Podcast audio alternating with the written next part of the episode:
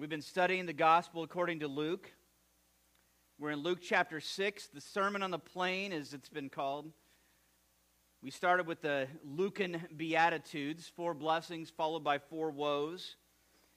Now we're looking at how we ought to live in this world, a world that might end up hating us, a world that might end up wanting to kill us. We've been living in a reprieve, but it's possible that the ideas or the tides have turned and we're headed back to the world's natural state. And as Jesus puts it in John 15, the world hates you, know that it has hated me before it hated you. If you were of the world, the world would love you as its own. But because you're not of the world, but I chose you out of the world, therefore the world hates you. Remember the word that I said to you a servant is not greater than his master. Are you greater than Jesus? No. If they persecuted me, they will also persecute you. If they kept my word, they would keep yours. Not greater than Jesus. That's where we were last week. In spite of this reaction by the world, we're blessed. But we will treat our enemies with love. In fact, you might remember for enemies, what do we do? Love. Okay, maybe some of you can do better that were here last week. For haters, what? Do good. For the cursers, blessing. For the abusers, prayer. For the strikers, opportunity. For the takers, offering. This next one, to some measure, don't read too much into it, but for the beggars, free pass to some degree. We talked about that if you missed that last week. And for those of you that have trouble with that one, the beggars who are fakers and actually takers. some measure, we talked about this Wednesday night. There's, there's not a, a lack of wisdom in how we choose to live those things out. This is, that's a, that whole thing is a tough, complicated, challenging way to live. Lots of ins and outs. There's a million questions you could ask, a million what ifs. And uh, I think that I'm ready, if you are, to make that our lifelong thing, isn't just keep trying to figure out how to do it. We also briefly covered Luke chapter 6 last week. The end of it, we just read through the end of this, and I'm going to read through it again. If you, if you love those who love you, what benefit is that to you? For even sinners love those who love them. I mean, that's your guideline. I'll love the people that love me.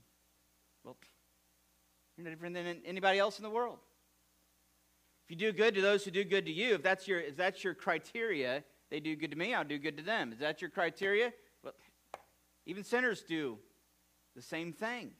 And if you lend to those from whom you expect to receive, what credit? What, what where's the credit? You're thinking, well, there's no credit if they don't give it back. You're right. But what credit is, if that's your criteria, even sinners lend to sinners to get the same amount? And don't miss the promise here, the summary, verse 35. But love your enemies, do good, lend, expecting nothing in return, and listen to the reward. Your reward will be great, and you will be genetically like God Most High. You'll be showing the signs. They'll be checking your ancestry, and they're like, He's like God, she's like God Most High. You will be sons of the Most High, for he is kind to the ungrateful and the evil. Be merciful, even as your Father is merciful. Which leads us directly to the next portion of this message. Keep this phrase in mind. Keep thinking about mercy because we've received mercy. It's going to be two don'ts and two do's with some promises that we're going to talk about. And I think as much as last week was about some actions, this week is going to be about that attitude that comes into play, that stance, so to speak. And I think before we go on, we should pray. Let's do that. Heavenly Father, these words are challenging, to say the least. I ask that you would help us as your disciples, your followers, to hear, be, be hearers, to have, to have ears to hear what's being said and ready to do what you've called us to do. God, I pray now that you'd be with me as I present these words. Help me to do it in such a way that represents who you are and your character and the words that have been taught clearly. Pray that you be with those in this room, that they would be ready to hear those things and ready to repent if needed. We ask these things now in Christ's name. Amen. All right, now. Um, I'm gonna I'm gonna put the verse up there. We're gonna we're gonna we gotta deal with something before we really even start to understand this verse. Because the verse I'm gonna put up here is a verse that everybody in America seems to know. You talk to people about the Bible. What do you know about the Bible? They, they, there's like two things they know. They know they might know John three sixteen, although that's decreasing. Fewer and fewer know that. But they know at least the first two words of this next verse.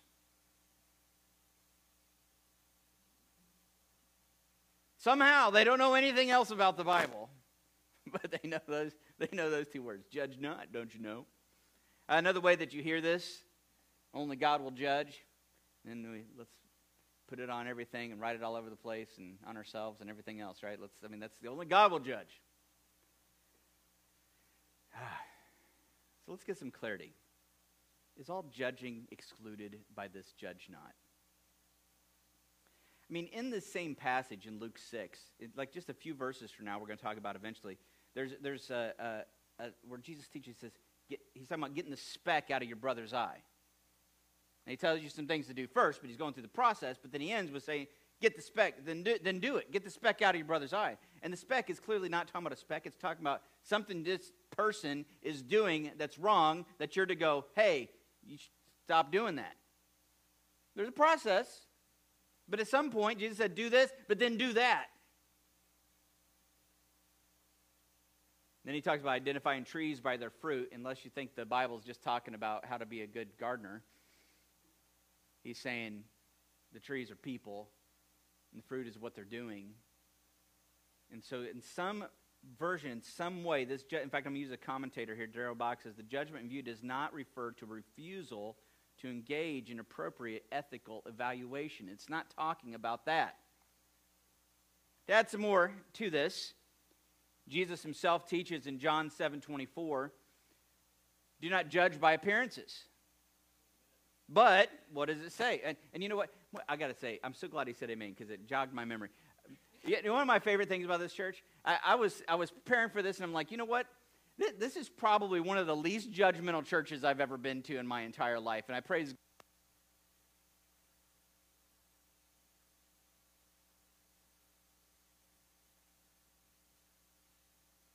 I think my okay since it went dead by itself it may i may need batteries. Don't judge.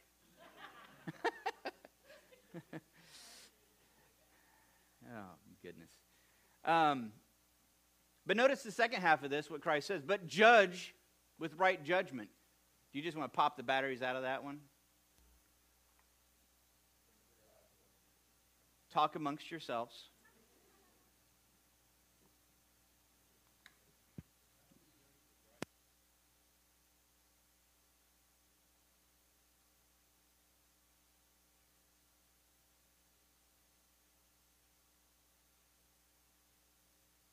And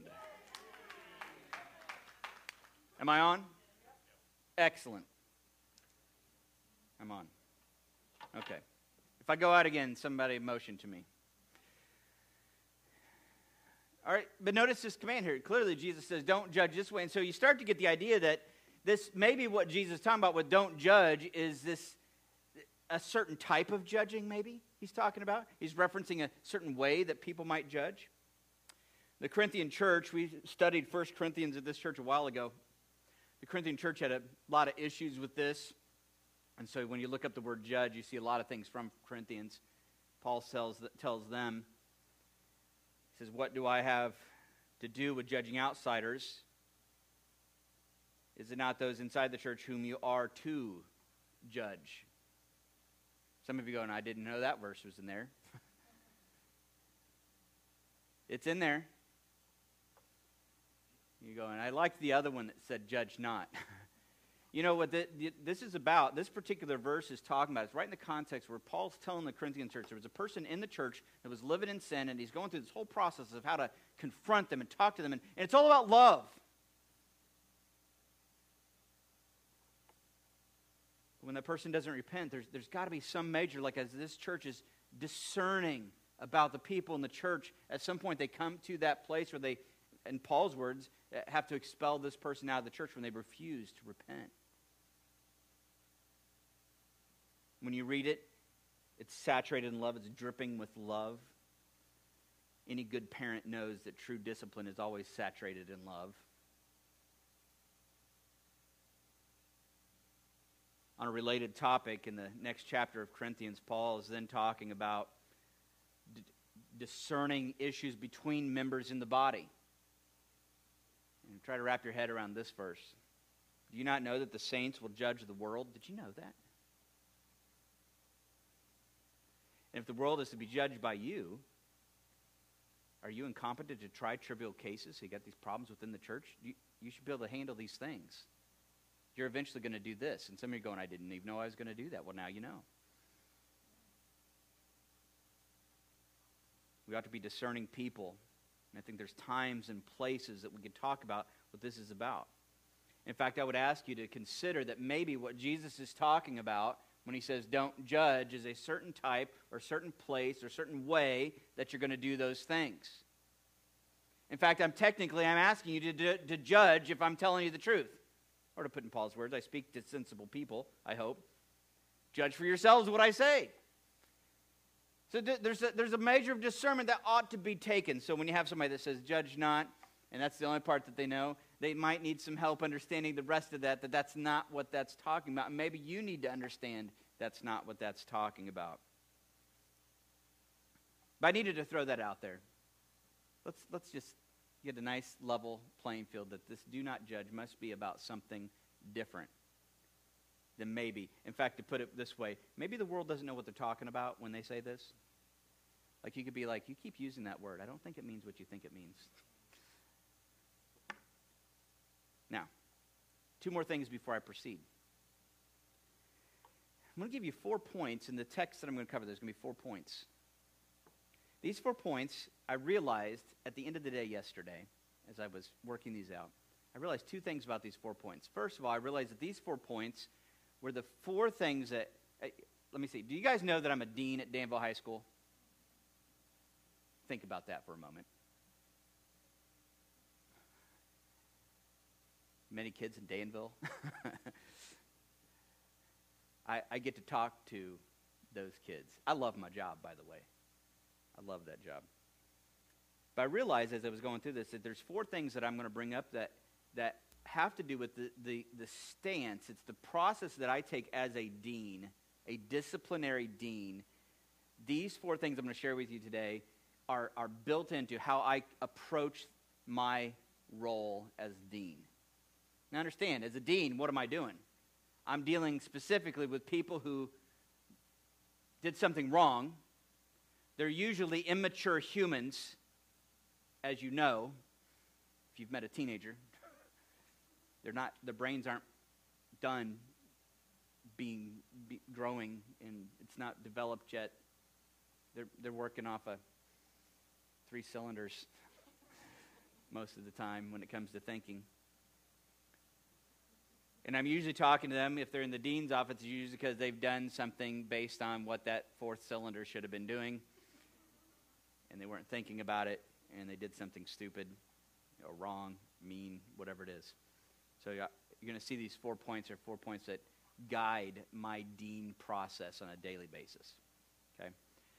You're also going to see, as I realized shortly after realizing that, that these four points match up with when I think of the simplest version of the gospel message. It matches up with the gospel message. In fact, you guys ever heard of, I know some of you in the room, you've heard of this. You ever heard of the Romans Road? Raise your hand if you've actually heard of the Romans Road. Okay, more than I thought. There's a lot of people that go, I never heard of that. You get, went to church back in the day, you've heard of the Romans Road. Now, I don't remember if I have the same Romans passages for the Romans Road, but I'm going to give them to you. The first part of the Romans Road has everything to do with the fact that we're all sinners. Romans 3:23 for all have sinned and fall short of the glory of God. We're all sinners and deserve God's judgment. If God is to be a righteous judge, discern about you, his judgment should be gavel on the podium, sinner. God, as righteous judge, should say that about each and every one of you according to the scriptures. And then God's judgment for sin then is to die. The wages of sin, Romans 6:23, the wages of sin is death, eternal death, condemnation. Judgment, right judgment leads to right condemning of each and every one of us. But then, as most of you, most of you, I think, you love those places in the Bible where the word "but" comes in. But God shows his love toward us, for us, and that while we were still sinners, Christ died for us. So this path is cleared for forgiveness of sins. To be declared righteous. Romans 5 9, the very next verse, since therefore we have now been justified, declared righteous by his blood. I mean, this was not a cheap forgiveness that was bought. Much more shall we be saved by him from the wrath of God. And this leads to that fourth part. So we're, we're, we deserve judgment. That judgment deserves condemnation. Forgiveness is being offered. And with that forgiveness, giving, this giving, gracious God gives beyond our imagination good things.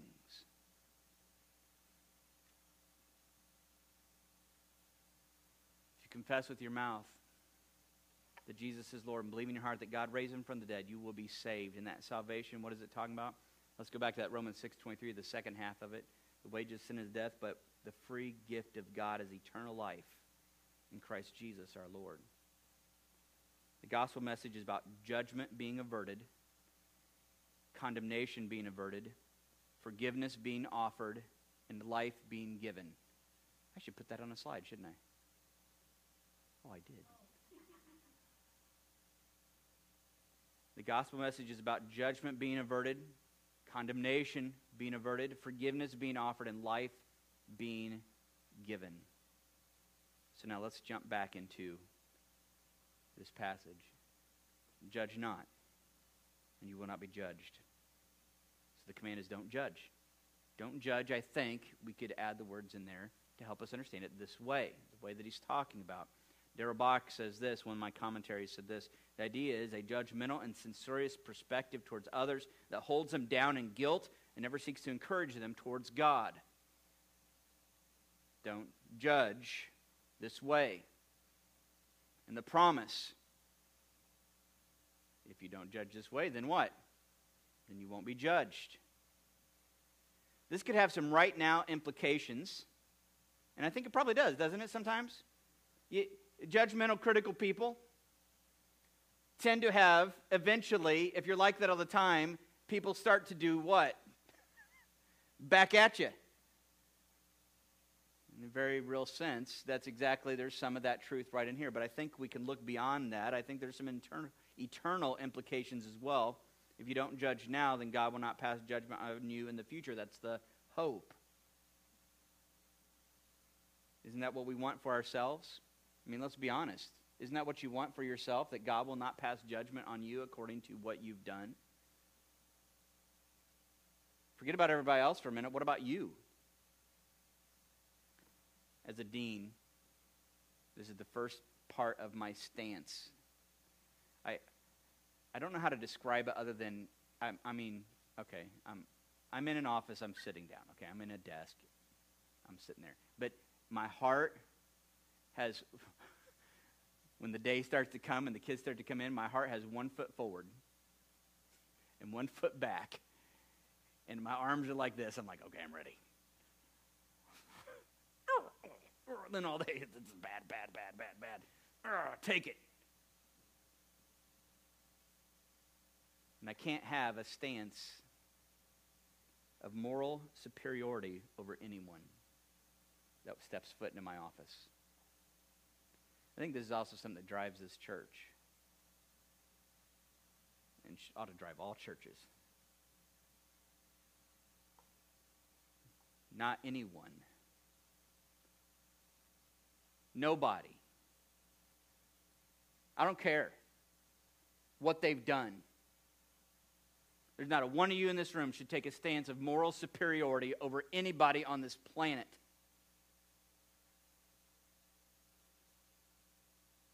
What is unconditionally demanded is that such evaluation should be subject to the certainty that God's judgment falls also on those who judge. So that superiority, hardness, and blindness to one's own faults are excluded. You can't have that. Get rid of that.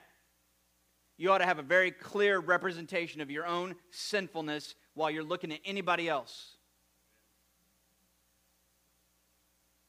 And in case you forgot, as it is written, none is righteous, no, not one. No one understands, no one seeks for God. All have turned aside. Together they have become worthless. No one does good, not even one. There's not a person in this room that can stand before God just apart from Christ himself. And you know that. That's a quotation from Psalm 53. Let's read it from there. The fool says in his heart, There is no God. They are corrupt, doing abominable iniquity. There is none who does good. God looks down from heaven on the children of man to see if there are any who understand, who seeks after God. They have all fallen away. Together they have become corrupt. There is none who does good, not even one. For all have sinned. Man, that falls short. barely does it justice. The glory of God You ever told a lie? Bunch of liars.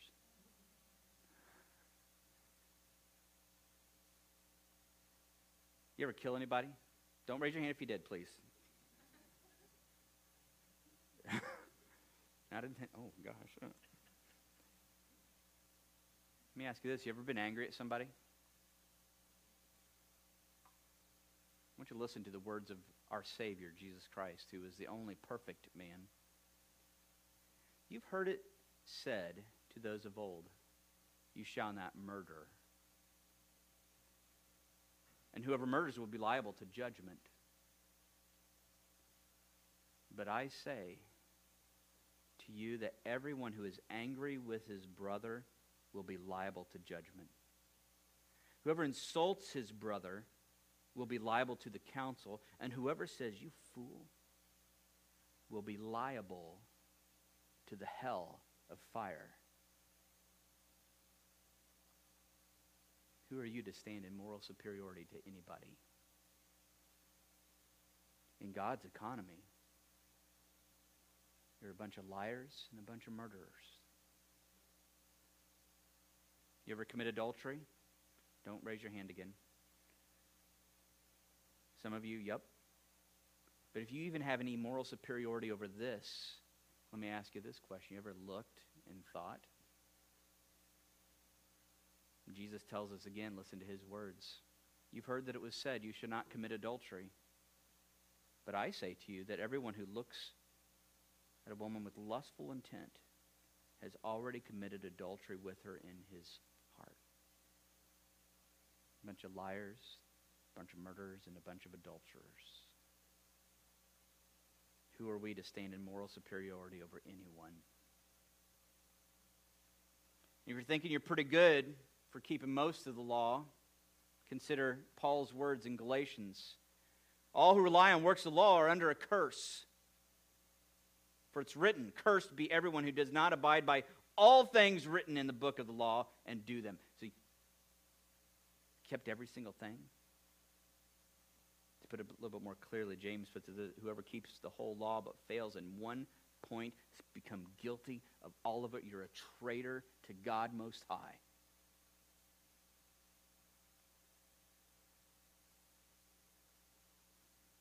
You really only have one option to try to achieve your own righteousness, to t- attain any type of moral superiority. You're going to be perfect. We're called to try to be that way.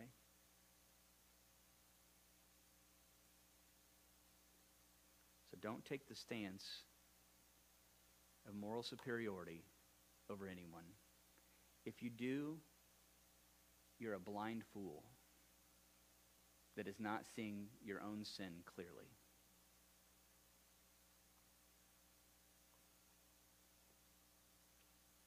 Um, had that part written. I know that today there are people in this audience that have people who have sinned against them. If you're unclear, I'm telling you right now, what God is calling you to do is right here. Start here. You're a sinful wretch before God. And whoever is out there, before you start thinking about anything out there, as we're going to get to in a few weeks, get that beam. The sin, my sin against him, compared to their sin against me,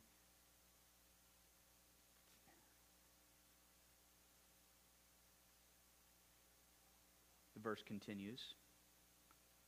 Judge not, and you will not be judged. And then he says the next, condemn not. Do you guys see that, that gospel message starting to filter into this? Judgment, condemnation. Condemn not, and you will not be condemned. For, uh, but let's just focus on it. Don't condemn. This flows from that judgment, but takes it a step further. It's talking about that final outcome, the final result. What does someone deserve? What should happen to them? Have you decided that in your mind already for anyone? Proverbs 24 17 says, Do not rejoice when your enemy falls. Let not your heart be glad when he stumbles. Let the Lord see it and be displeased. Be displeased at who? You. And turn away his anger from him. Did you hear that promise, though? Condemn not, and you will not be condemned. Let's be honest. Is there a person in this room that actually wants God's right, clear judgment for you to get what you deserve? Do you really want things to all come out the way we deserve? For everybody else, but not for you?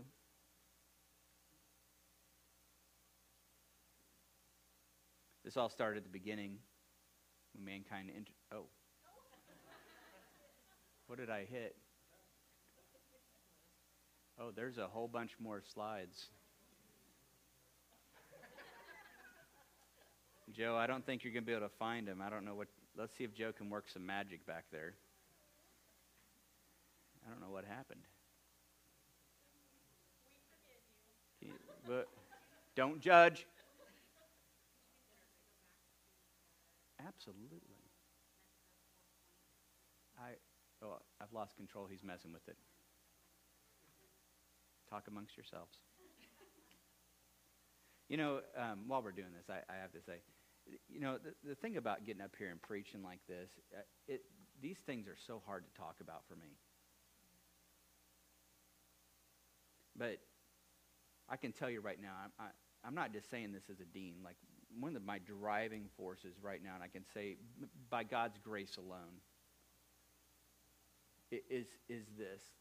I, I, I praise the Lord because there's so many times that kids have been able to come up to me and say, Mr. Harnos, how come you're never mad at us? And I don't always get to bring it all the way home, but it's this. I'm a sinner before God. Who am I to get mad at you for what you've done? I mean, when you start to really get a hold of these ideas and these concepts, it becomes more difficult to even get mad at people. Because your, your whole view of the world changes, and you're like, you look at yourself, I'm like the worst sinner on the planet. Didn't Paul himself say that? I'm Paul, the chief among sinners. I mean, I talk about these things, and this is not something that you can just sit there and say, okay, I'm going to put, put my, you know, nose to the grindstone and make it happen to be this way. This is a work of God. I mean, when you're, if you're sitting here and you're hearing these things and you're saying, man, I need to change. I'm not, I'm judgmental and critical. And I love to see people get what they deserve. I'm not telling you, I'm not sitting here saying, you need to try really hard. No, I think you need to cry out to God, Lord, work in my heart.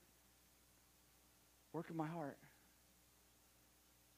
that I see things clearly, that I have my eyes opened up. Did you do the magic? That's awesome. Give Joe a hand. Yay for Joe. This all started at the beginning. God only had one rule at that time. But technically, there was the rule behind it. Are you going to lift up God as God?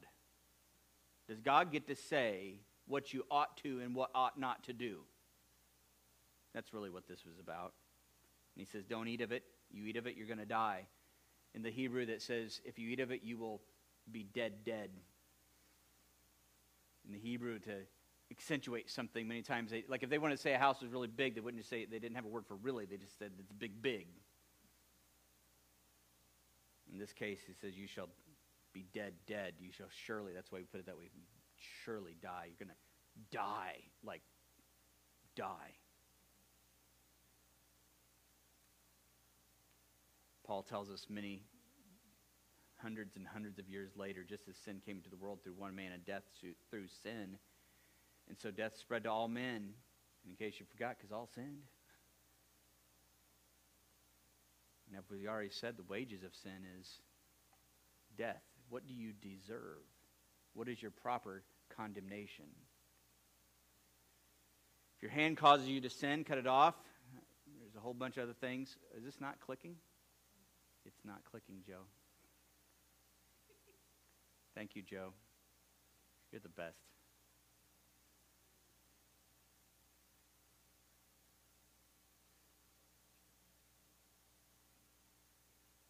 There we go. Oh, see, I had that one up there. We got it now. A lot of things can be said about this, but listen to this. This, this story right here, this, this teaching is about uh, trying to eliminate sin out of your life by any means necessary. But I, I brought it up for one purpose because notice says it's better for you to enter life crippled than like whatever you got in this life. Better to go without it and enter that life crippled than to keep what you got, keep your sin, and go to hell. And as Christ calls that, what? An unquenchable fire. Peter tells us this if by turning the cities of Sodom and Gomorrah to ashes, he condemned them to extinction, but what did he do at the same time? Making them an example of what is going to happen to the ungodly. I shared a while ago, and uh, actually, Joe and I were talking about this the other day. He, he brought this up.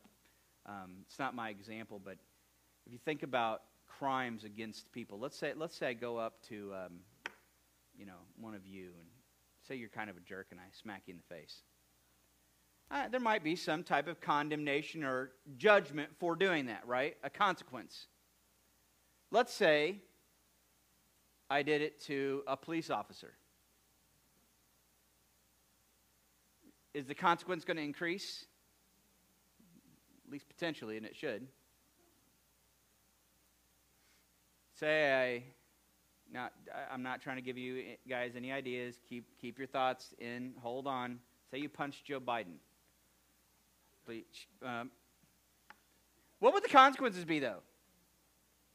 But would it, now let's imagine we lived in a let's imagine we See, I knew I was setting some people up for some Let's say, let's say we lived in a kingdom with a king, right? Royalty. You attack the king, what could happen? I mean, it's even a punch, what could happen to? You put to death. Do you realize that all of our crimes are against the high king of the universe? Some people have trouble understanding that infinite, like unquenchable fire. What do you, do you realize who you've sinned against? See, I think if you go, wow, that seems out of whack. Let me throw another side to this in there. Let's say,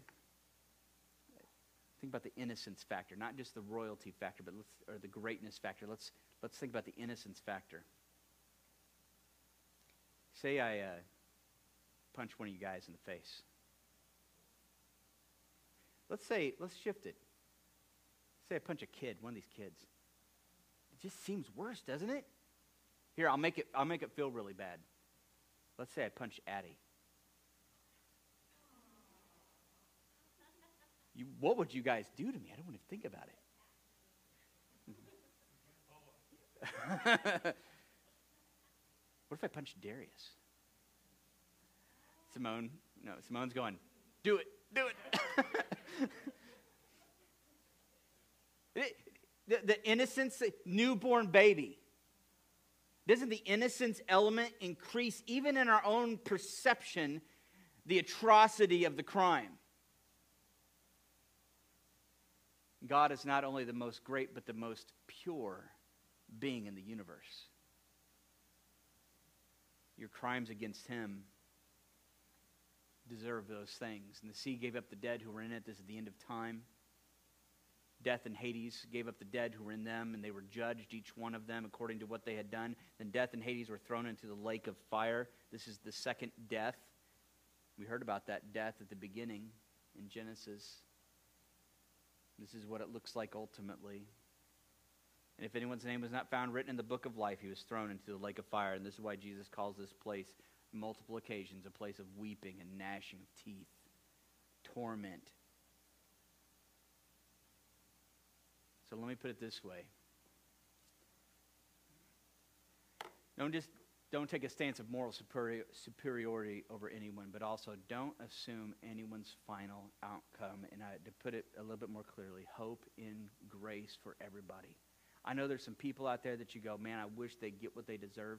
But man, there's got to be a part of you as a true follower of Christ. When you start to understand the gospel, there's got to be a part of you in there somewhere that goes, maybe you could even save them. You saved me.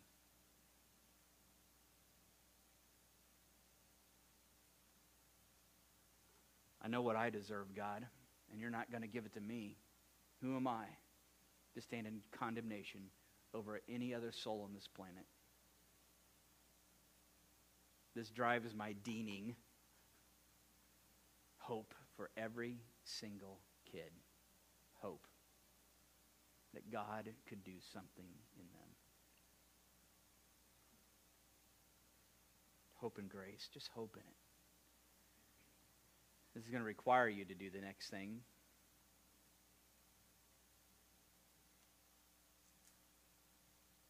Notice the promise. Forgive, and what's the promise? You will be forgiven. This is not the only place where this connection is made. In Matthew chapter 6, Jesus makes this connection. You forgive others their trespasses, your heavenly Father will also forgive you. But if you do not forgive others their trespasses, neither will your Father forgive your trespasses. I mean, let's just take that at face value right there. I mean, I could get all theological on you and try to pinpoint the reason is has to do with the fact that a truly forgiven person understands forgiveness. But man, I'm telling you what right now. That's what it says. If you forgive, he'll forgive. If you don't forgive, you're not getting forgiven. If there's no other reason to be a forgiving person, there it is. Matthew 18, so also my heavenly Father will do to every one of you if you do not forgive your brother from the heart.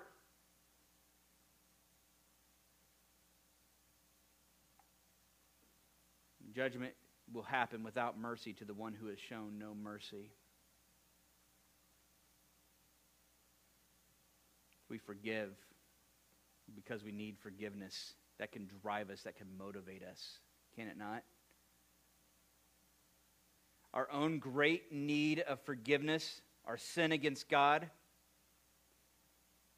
I've already spoken of some of these things, but David himself, guilty of adultery and murder, actual adultery, actual murder, was still able to identify against you, God, against you and you only have I sinned and done what is evil in your sight. I need forgiveness from you, Father. Every sin is ultimately against the God of the universe, the God that made you and sustained you and Hold your molecules together right now. But in Christ, forgiveness is offered. We forget the great part of this, don't we? In Him, in Christ. Acts puts it this way to Him, speaking of Christ, all the prophets bear witness that everyone who believes in Him receives forgiveness of sins through his name. And this is not without cost. There was a price for this righteous justice of God. In him we have redemption through his blood, the forgiveness of our trespasses according to the riches of his grace.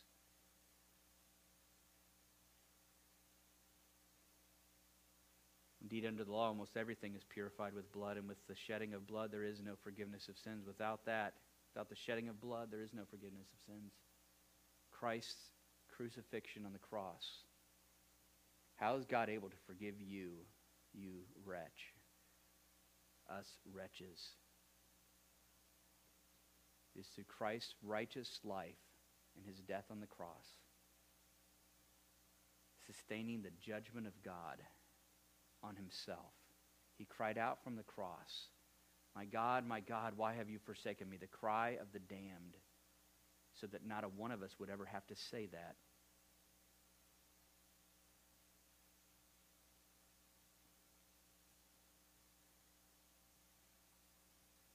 Be ready to forgive anyone for anything. Now, you, you don't you want to tell God that sentence? right? Don't you want to look at God and say, God, I hope you're ready to forgive anyone for anything? Because that means I can be forgiven. You.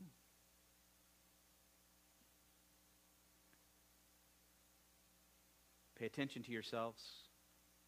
Jesus tells his followers, his apostles, if your brother sins, rebuke him. There's still room for that. If he repents, forgive him. Do you see that stance of forgiveness? Kind of feels like one foot forward, doesn't it? One foot back. Oh man, this one's going to be tough.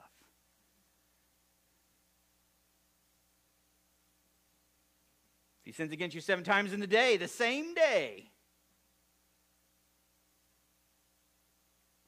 and turns to you seven times saying, I repent, you must forgive him. Now, if you haven't thought this already, the apostles, the very next verse, that's 17.4, 17.5, what do the apostles say? The apostles then said to the Lord, increase our faith. you, you, know, um, faith is, is not a sense of trust. Sometimes we think of it that way. F- faith is faith is a view of God. It's it's a lot of it's right up here. Seeing things correctly. We use the word faith correctly when, when we talk about like the Christian faith, that's the Christian view, right? This faith, this faith. Our faith is how we see things. And so when we say increase our faith, help us to get a better view and understanding of God. I mean, let's be honest. How many billion people in the world right now? How many are Christians in this world right now that seven times a day are crying out to God again and again and again and again and again? And you're going to turn around and somebody does something to you and go, Fool me once. Shame on you. Fool me twice. Shame on me. There's no way. I'm keep your. Dis- I'm not saying be an idiot, but I am saying you must forgive them.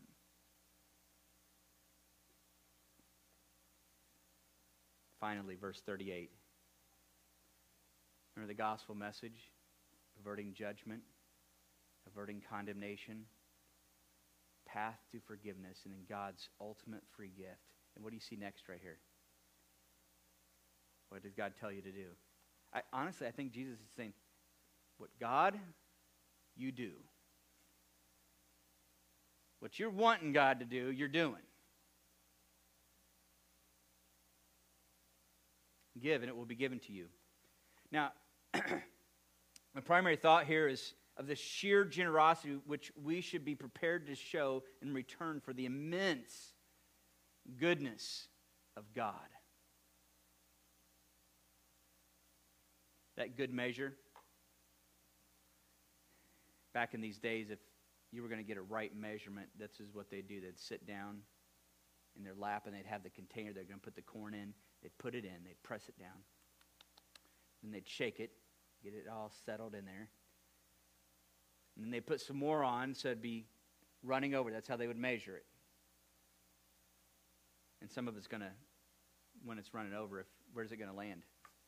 If you're holding that basket and it's getting measured into you, it's going to land right in your lap. This generosity.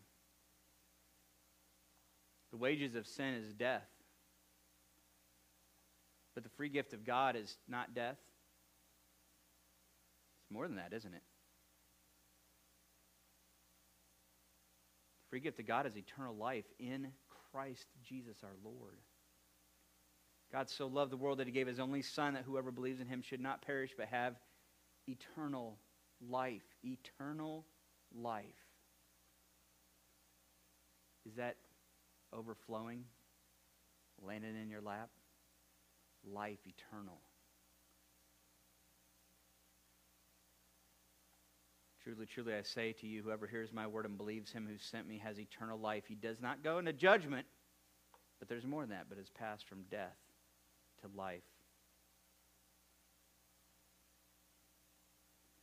This is where this has to sink in. This call is based on what you've received.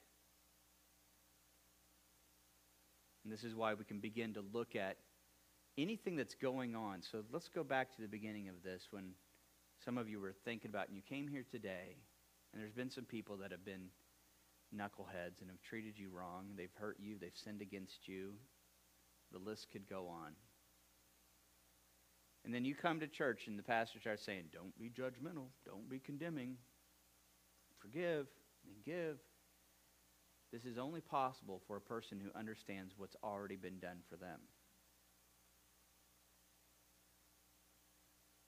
And so, somebody that begins to see this clearly, see, that's what it's about. It's about seeing it the way it actually is. See, if you're seeing their sin as bigger than your sin against God, then you're, you're wrong.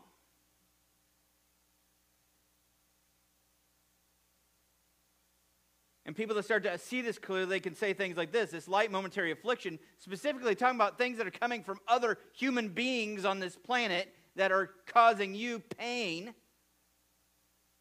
That light momentary affliction, all it's doing is preparing us for an eternal weight of glory beyond all comparison.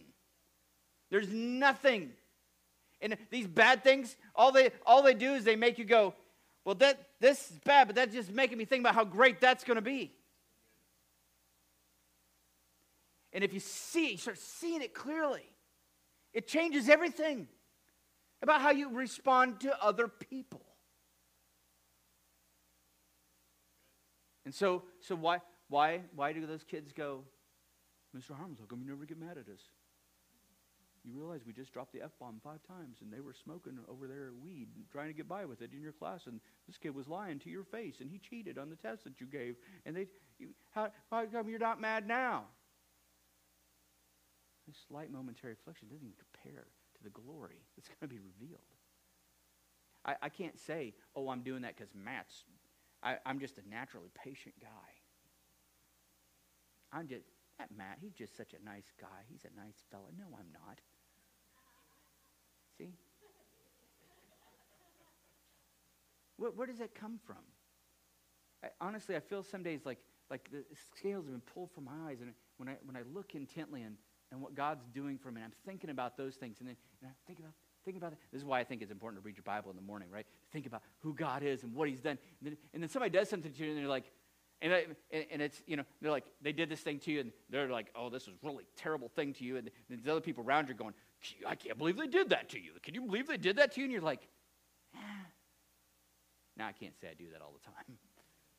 But when I don't, why didn't I? Because I wasn't looking at Him. And when I'm looking at him, then suddenly these things will go, nah.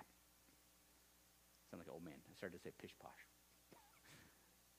Which, what is it? What is that to me?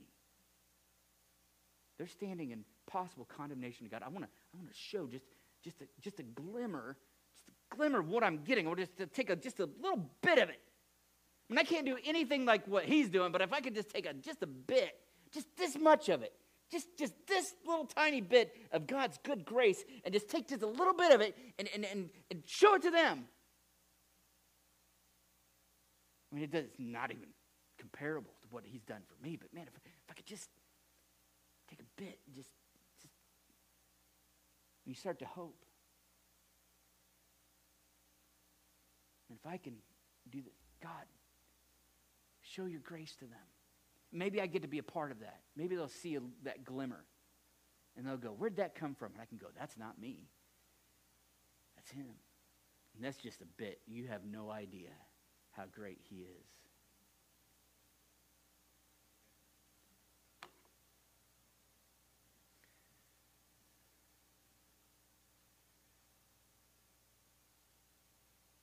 To skip ahead here to the end.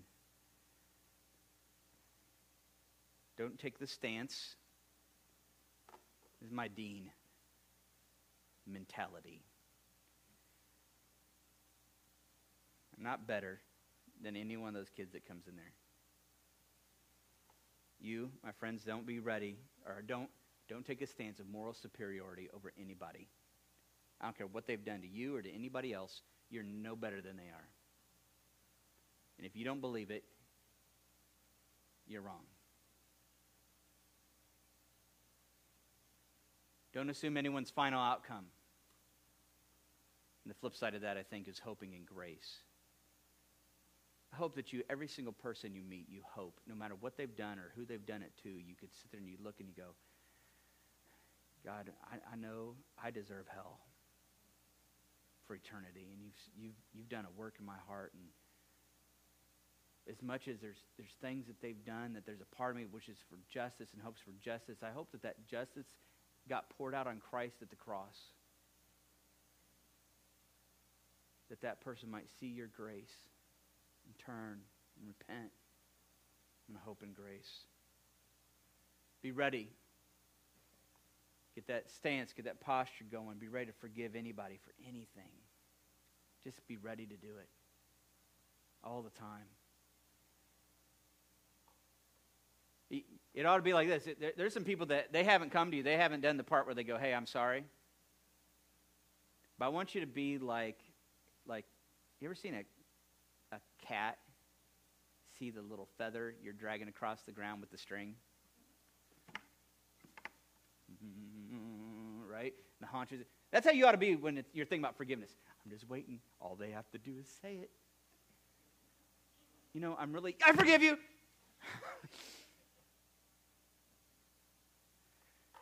you, ought not be the kind of person that if somebody says, I'm sorry, you go, well, going to have to think about it for a little bit. I'm going to work on that one. I don't know. I mean, you're, you're terrible, so I don't know if I can do that. I mean, I'm way better than you, so I'm just going to have. So, and since I am better than you, I may be able to forgive you, but it's only because I'm awesome and you're terrible.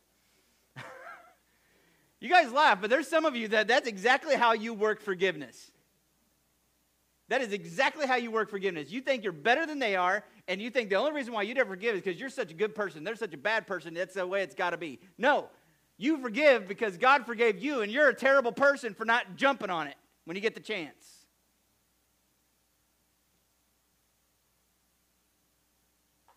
And finally, be ready. Be ready to restore anyone to a position. Be ready. I'm not saying be stupid or foolish. There, there's, there's conversation we can have about that, but in general, let me tell you how I play this out as a dean. Every day when a kid comes in, I don't care what they did yesterday, it's a brand new day. It's a brand new day, and I'm going to I'm going to expect good things from them. And I'm not going to hold it against them no matter what they did. I don't care how many times they did it. I, I, can tell you that has a huge impact on kids. I can t- talk to you about that from that perspective. As a dean, when I was a teacher, it didn't matter what the kid did the day before. When they came back in my classroom the next day, and I, would I'd tell them, they'd say, you know, kids would ask me, and I'd say, hey, Mercy's new every morning. Right? Why, why is that? Because his mercies are new every morning. And because his mercies are new every morning, my mercies ought to be new every morning. So it doesn't matter what you did. I'm, I'm ready. If you've said it, I'm sorry. We forgive me. I'm forgiving you. move on. Hey, it's a new day. Be ready. Just be ready to restore anyone to a position of good. And just in case you didn't see it, we're all sinners. We all deserve final judgment in hell. We've been offered forgiveness at a great price. I tell you, the price. Have, have you gone that distance yet with anybody for the sake of forgiveness that he's gone for you? Even close? And my numbers are off. I don't know why. Those are automatically numbered, and now they just. I don't know what that means. There's no hidden meaning. if you're trying to figure that out, don't don't read into it. Just, I promise. This morning that said one, two, three, four, and one, two, three, four. I, I There's a place of grace for all who call upon him. Every single person in this room, if you call upon the name of the Lord, there's a place of grace for you. Ought you not be the same way towards others? I'm going to close in a word of prayer, and my word of prayer is going to be simple. I'm going to pray that you and I see ourselves clearly. I'm going to pray that God helps you see yourself for who you really are. I'm going to give you a warning, a way that that might happen. In my own life, sometimes when God wants to show me who I really am, He just kind of lets me have free reign to make my own decisions. And I've done some stupid, stupid crap in my life and done some terrible things. And God's been there to go, That's you, Matt. That's you.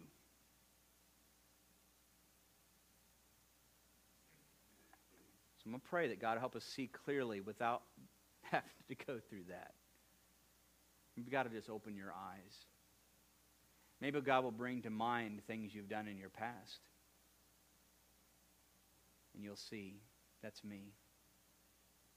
I'm a sinner, a wretch. But I'm saved by grace. And this good God has given me eternal life, and I'm getting tastes of it now. Getting tastes of it now. Lord, help me to just give it to everybody else too. Heavenly Father, you are a God who opens eyes of blind men with a word. Sometimes you did it with mud, but you open eyes. God, I ask now that you would help us all to have our eyes opened to our own sin, to our deserved condemnation, but also to your forgiveness with its price and the gift of life that you're bestowing on us. And then help us, Lord, with that in view to to try to just chisel off bits of that grace to give to others.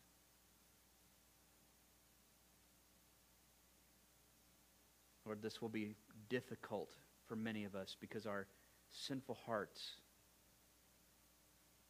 will be defiant to your grace, and they will seek to justify themselves. Lord, I pray that you'd help us not to fall to those lies. The Lord, to stand confident in your grace and ready to give it to others. I pray these things now in Christ's name. Amen. All right, you guys are dismissed.